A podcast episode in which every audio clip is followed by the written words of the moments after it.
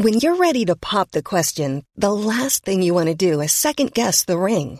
At Bluenile.com, you can design a one of a kind ring with the ease and convenience of shopping online. Choose your diamond and setting. When you find the one, you'll get it delivered right to your door. Go to Bluenile.com and use promo code LISTEN to get $50 off your purchase of $500 or more. That's code LISTEN at Bluenile.com for $50 off your purchase. Bluenile.com code LISTEN. On capetalk.co.za, on the app, on DSTV channel 885, and across the city on 567 AM. Join the conversation. This is Cape Talk. This is Cape Talk. Coming up 28 minutes to 10 o'clock, I'm Zain Johnson in for Lester Kiewit. We are with the naked scientist Chris Smith this morning. Good morning, Chris, and welcome to the show once again. Morning, Zane. How are you, sir? Yeah, I'm good. Another interesting week. We've seen this week the emergence of another variant of coronavirus, of course. We've got Colombia's Mu variant. We've seen the emergence of C12 in South Africa. Scientists keeping an eye on that. And the WHO mm. over in Germany have now physically opened their pandemic surveillance hub. So we've got something for them to look at in their surveillance hub and uh, and process what these variants are doing and look for pandemics afresh all over the world. And if you want to follow The Naked Scientists, it's at www.thenakedscientist.com. Uh, first question up this morning, Dr. Chris. Is there is only one perfect planet for human life in the solar system. We have nearly messed it up. Now, Musk plans to mess with Mars. What do you think of that? And it comes from Perry and Rondebosch. Uh, I think that there's a number of ways of looking at this. One is that inevitably, when we do invest hard in problems that are hard to solve, there are spin offs. The reason we all have Wi Fi is because scientists wanted to study the universe at large, and radio astronomy led to the kinds of protocols that have led to home Wi Fi. There are examples of materials science which, in trying to conquer space have led to better hip replacements here on Earth, including biros that can apparently write upside down, but I'm not sure if that's true or not. But we have other spin offs like Velcro and like Teflon. So when we invest in hard problems, we do inevitably solve problems that are very relevant to us down here on Earth as well. So I'm always fond of, of trying to solve hard problems, and hard problems often involve solving the problems of, of space because it, it is an area that's been under invested in and underexplored because it's hard to get to. So, in that respect, I think it's really good that people are putting hard money into hard problems that will inevitably have spin offs. Whether or not uh, we're doing this responsibly, uh, that's a different debate. And some people are saying, well, look, um, we've got lots of problems here on Earth, which we should try and tackle those first before we, as you say, potentially pollute other planets. So I'm sympathetic to that argument. Whatever we do, we have to do it incredibly responsibly. We live in a pristine solar system. Yes, the Earth is now a mess and the orbit around the Earth is now a mess. Let's not make the same mistakes twice. We are already seeing people making forays back towards the moon. That's scheduled within the coming decade. Mars is also on the agenda, and and so I, I, do think that whatever we do, we must make sure that we don't mess it up. And I hope that the fact that it's hard to get to these places limits the opportunity for mass movement and mass messing up. But uh, I would like to see that this is done responsibly. But I'm not f- against the the um, development and investment in the technology because I think there will be really tangible benefits for everybody when people spend hard and spend big like this chatting to the Naked Scientist this morning, Dr. Chris Smith. Gisela is on the line from Durbanville, and um, she's got a question relating to antimatter. Good morning to you, Gisela, and welcome to Cape Talk. Yes, hi, good morning. Last week, you were talking about antimatter. And I assume that we as humans are also matter, so we should also have antimatter. And you said that if the two meet, there would be an explosion. How would this relate to human beings? That's right. The universe is made up when we look out into space and we look at what's around us, we see that the material that we're all made of is made of matter. Matter has a mirror image, which is antimatter, which behaves in physical and chemical terms in an identical way, except it is the mirror image. And if the two meet, then they cancel each other out. But because you can't remove the energy from the equation, when they obliterate or annihilate each other, they release energy. But we do occasionally end up with antimatter in our bodies. And this is because we can make antimatter. Scientists know that this stuff can exist because we can make it, or we can make things that, when they decay radioactively, can produce antimatter. And when you um, do this in the human body, you can produce signals that you can use for scans. So when we do positron emission tomography, for example, we are using that very interaction of matter and antimatter as a way of seeing what's inside the body because we can detect the signals that come out when this happens. So therefore, the human body is matter, but it can have some antimatter in it for a short period of time. So we can make antimatter, but where it's all gone in the universe, naturally, we don't know. And the big question is well, if the universe was produced in the way we think it was produced, the theories suggest there should be equal amounts of matter and antimatter. So where's all the antimatter gone? And that's a question at the moment we're grappling with and we can't solve. And I hope that answers Gisela's question from Durbanville. A doctor on the line with us this morning is uh, Audrey from Rondebosch. And uh, Audrey suffers and wants to ask a question about something that I think I suffer from, which is cluster headaches. Good morning, Audrey. Good morning to you. So, what I really want to know is what causes what causes um, these cluster headaches, which I believe are different to the ordinary migraine headaches, and can they be avoided? And is there any medication, or the, what is the best medication to deal with them? As the name suggests, this is pain in the head but they're not like your classic tension headache, which usually happens when you've had a long, hard day, when you haven't drunk enough, or you've been stressed for a prolonged period of time. Also, when you have certain illnesses like viral infections, you get a, a generalized headache. That's relatively mild compared to the phenomenon, which is a real medical entity called cluster headaches. These are headaches which are excruciatingly painful. They come on very abruptly. They usually cause pain around an, an eye. People may say that they get a red or watery eye associated with it. They might get uh, a droopy eyelid that goes with it. Sometimes there's sweating that comes with it, and you might notice that you have a, a blocked or a runny nostril that goes with it. They're called cluster headaches because they do come in uh, clusters between one and eight times a day, is the classic numbers that we're told and they last for minutes in some cases through to hours in other cases, and they can never happen before, suddenly start to happen, and then suddenly stop happening. We don't know exactly why they happen, but people who are smokers seem to be at higher risk of cluster headache. We don't know whether this is because of chemicals in the cigarettes that activate certain parts of the nervous system and make this happen. They seem to be linked to altered or abnormal activity in the part of the brain called the hypothalamus. Now, the hypothalamus controls your autonomic or automatic nervous system. It's the part of the nervous system that does all the jobs that happen in your subconscious, which you don't normally have to worry about. So perhaps it is that something, an environmental trigger or a physical trigger inside the body or a chemical trigger, activates this part of the brain, which then activates certain arms of the nervous system you have no control over, and that causes these symptoms to happen. But, you know, various other innocuous things like certain smells, even perfume, can trigger this off in some people. It's otherwise relatively poorly defined. And, and they can they can happen for some people over just a day and then go away and that's it. Or they can happen for weeks. Some people have have attacks of them that can go on for weeks at a time. So if this happens to you do get it investigated because of course there may be other things that are causing these symptoms that can be treated that that need investigating. So don't ignore these symptoms but try simple remedies first if you do get this. Simple painkillers like paracetamol for example if it doesn't settle, then you should go and get it investigated to make sure we're not missing something else. And and then uh, if that still does not work, then you know the, the, people can go and, and see specialists who have other things they can do to try to help people who've got the problem if it keeps recurring. Chatting this morning to the Naked Scientist, Dr. Chris Smith, and your questions and your calls on 0214460567 or your voice notes on the WhatsApp line on 0725671567. Laura is on the line from Goodwood this morning. Your question for the doctor this morning, Laura, and welcome to Cape Talk. I just I heard about mold slime, and it said it has some intelligence and memory. Is that so? What's the stuff again, Laura? Mold, mold slime, M O L D, and then slime. It's supposed to be an amoeba.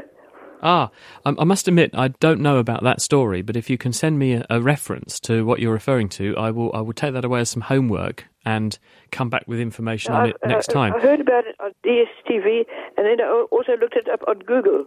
Right, okay, well, I'll take a look for you and see if I can find out what it is you're referring to. Talking of homework, I did receive some feedback in response to last week's programme, which was brilliant, by the way, and thanks very much to the kids who took part.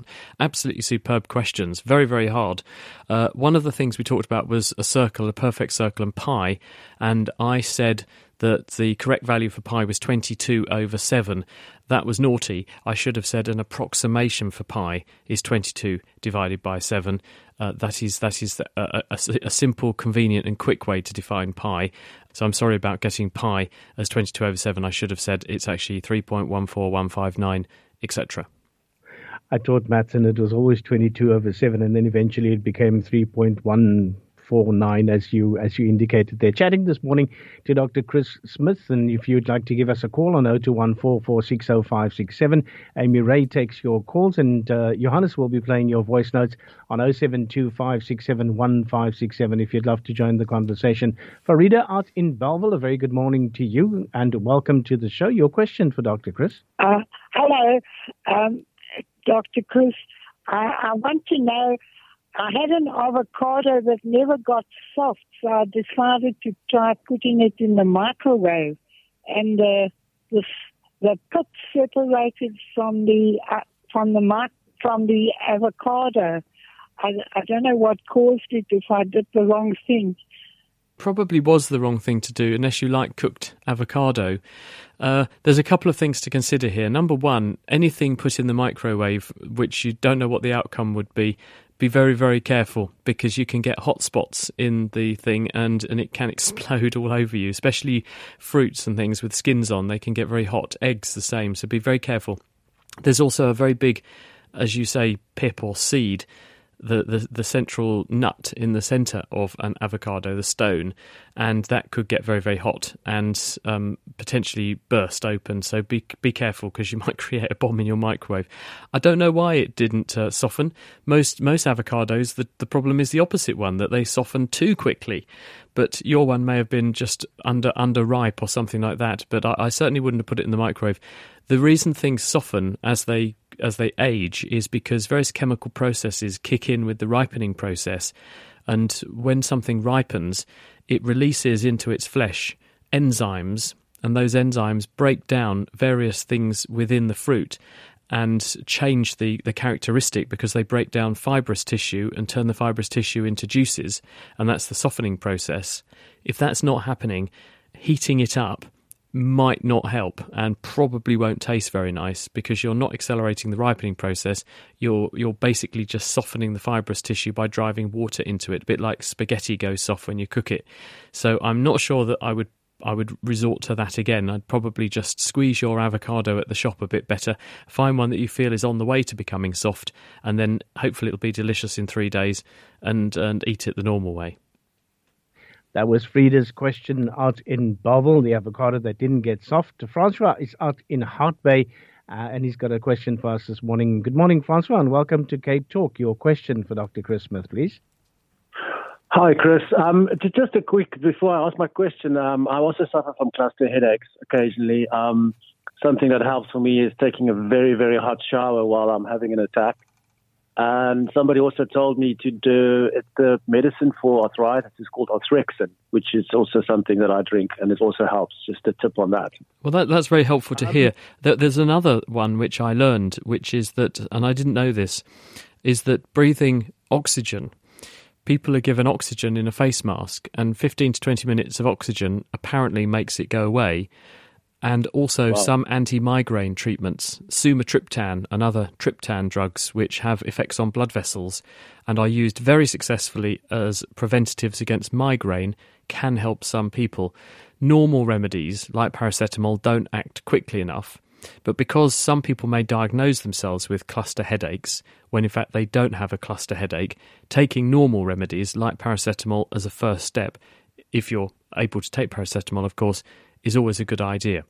But the whole thing about yeah. oxygen therapy is that it probably plugs into the same mechanism we were just talking about, which is it's going to affect the behavior of the automatic part of the nervous system, which is almost certainly bound up in how this condition manifests itself. And that's probably how that works, although it, it remains ill defined. Okay. Um, my, my, question was um, in the beginning of the year, I sort of started noticing my eyesight going backwards. Um, I had to take my phone further and further away from my face to read it now um, I've, I picked up COVID two weeks ago, and I've started drinking all kinds of, of vitamins and supplements and all kinds of things. And strangely, my eyesight has sort of started returning to normal again. Um, I noticed that one morning when I was lying in bed. Obviously, you're lying in bed watching whatever Netflix while you're being sick. Um, is there a certain vitamin that could cause this, or a supplement that, that I might not have taken in the past that now with, with COVID, like zinc or something like that? that could actually change, bring back your eyesight to its normal state? The reason that we become more long sighted as we get older is because the lens, which sits behind the front part of the eye called the cornea, becomes stiffer with age. And the lens does about 15% of the job of focusing. And we achieve a clear focus by moving the lens and also changing the size of the pupil. Because We've had on this program before discussions about pinhole cameras. If you look through a very tiny pinhole in a piece of paper or you know look through a tiny aperture, everything in the distance that that was perhaps a bit blurry becomes very sharply focused because this has the effect the pinhole of minimizing the light that comes through so that individual rays of light come to the pinhole, go through the pinhole, and then fall on the retina and illuminate only a tiny patch of the retina. So you get a very clearly focused but because there's less light coming in, a dim representation of what you're looking at. Now, as the lens stiffens in the human eye with age, because you lose that ability to add additional tweaking, you're much more reliant on using pupil size and pupil diameter to achieve a pinhole effect, to keep things focused. And this is why, as we get older, we tend to prefer more brightly lit environments, because if you can brightly illuminate the environment, you can make the pupil correspondingly a lot smaller, and that works like a pinhole and now enables you to achieve focus. So, in your case, a few things could be going on. One is that you could actually be looking at nice, bright things, not less bright things, and that could be helping you with your pupil size. Secondly, if you have been taking good care of yourself because you've not been feeling well, perhaps what you've been doing is drinking more. And what people often say is that if they're better hydrated, the lens tissue, the proteins in the lens, the crystallins that do the focusing in the lens, are more optimally arranged and hydrated so they can do their focusing job a bit better. So it might well be that because you're feeling better uh, now, but because you are looking after yourself better, you are better hydrated and it's that better hydration status, together with perhaps being in a more brightly lit environment, that's helping to compensate for, unfortunately, the irreversible effects of aging, which is a stiffening of the lens and a move towards the condition presbyopia, which is where we're less good at focusing over big ranges of distance, both close up but also into the very far distance. Dr. Yeze, a uh, question on the WhatsApp line this morning. Hi, Dr. Chris. Um, I was wondering what is an atomic clock and how does it work? Uh, thank you very much. Bye. Uh, the atomic clocks work by resonance. So, what they do is to use usually cesium atoms. They are stimulated by microwaves, I think, in order to make them resonate. And because they have an intrinsic frequency at which they behave in, the, in this way, you can it's predictable.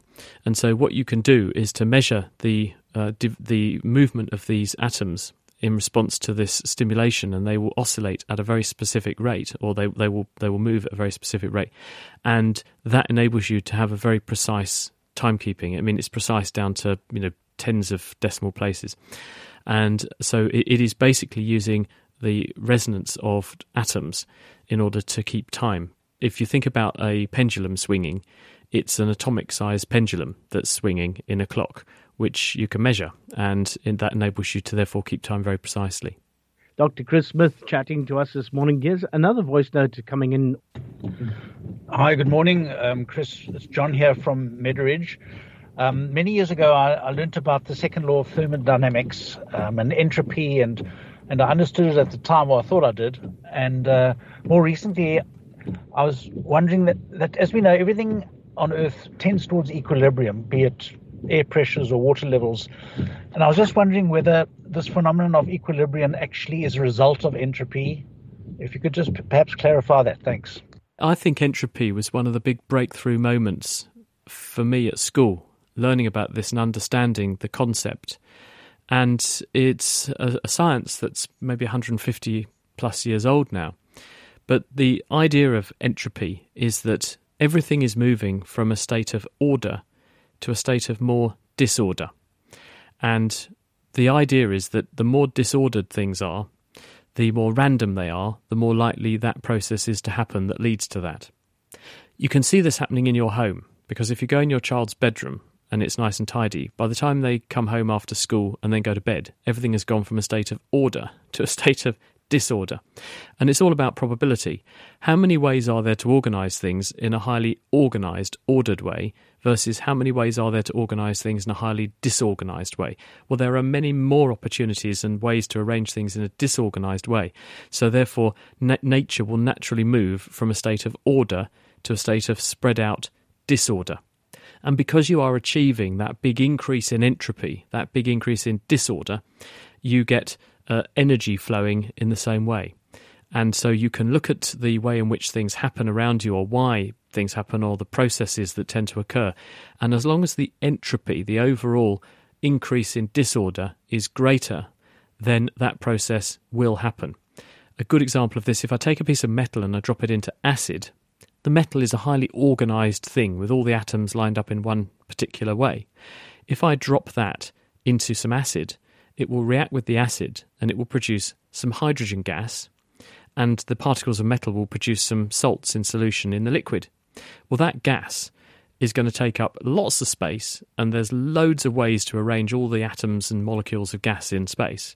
So, therefore, that's a very big increase in entropy from one compact piece of metal and a little bit of liquid into a gas that's spread out all over the place with enormous numbers of ways of arranging the particles. Huge increase in entropy. So that's why that reaction happens. And if you think about when you look at a situation and you ask, will there be an overall increase in, in entropy here?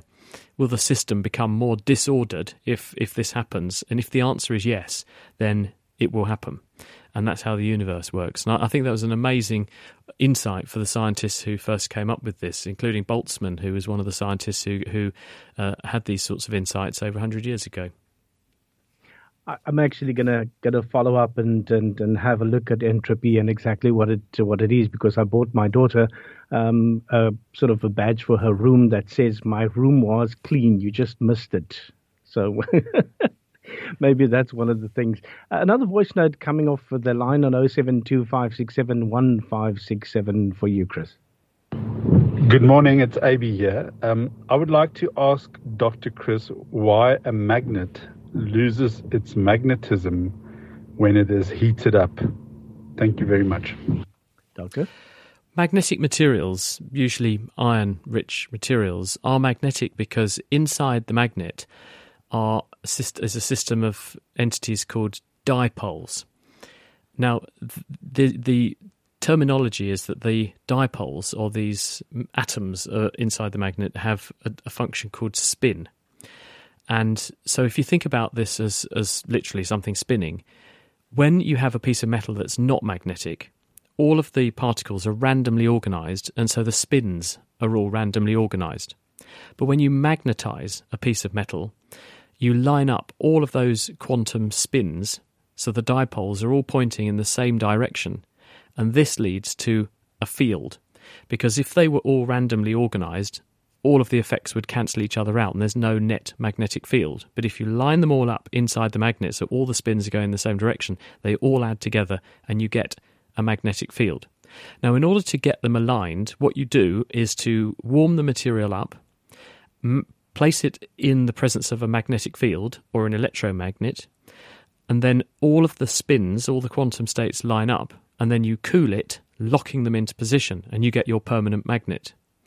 But if you heat the material up again to the point at which those spin states can become mobile again, they will flick away from a state of highly ordered arrangement. We were just talking about entropy. That's a highly organized system where all of the dipoles are lined up they don't want, in inverted commas, to be in that configuration because that's highly ordered, and there are many more ways to have them in a disordered way, second law of thermodynamics, so they flick back to be in all kinds of random orientations, and you no longer have a magnetic field.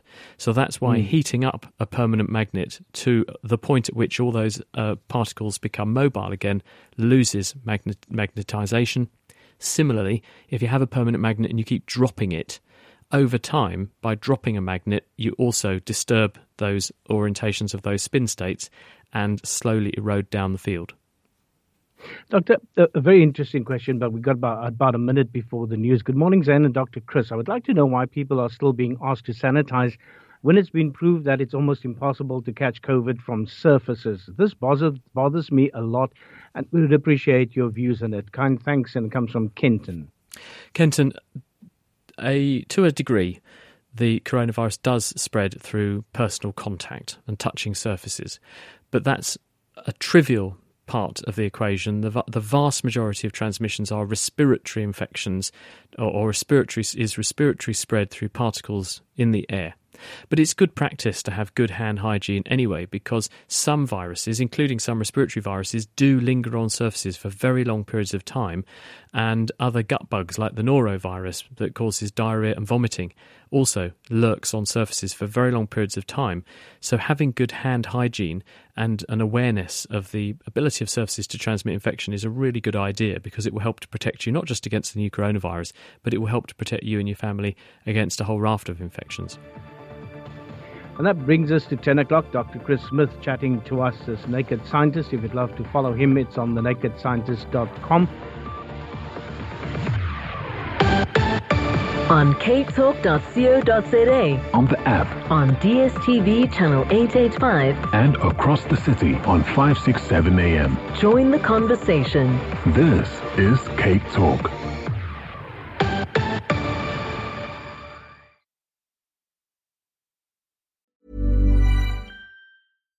Thinking about your next career move in research and development? Then it's time to make your move to the UK. The nation that's investing 20 billion pounds in R&D over the next 2 years. The nation that's home to 4 of the world's top research universities. The nation where great talent comes together.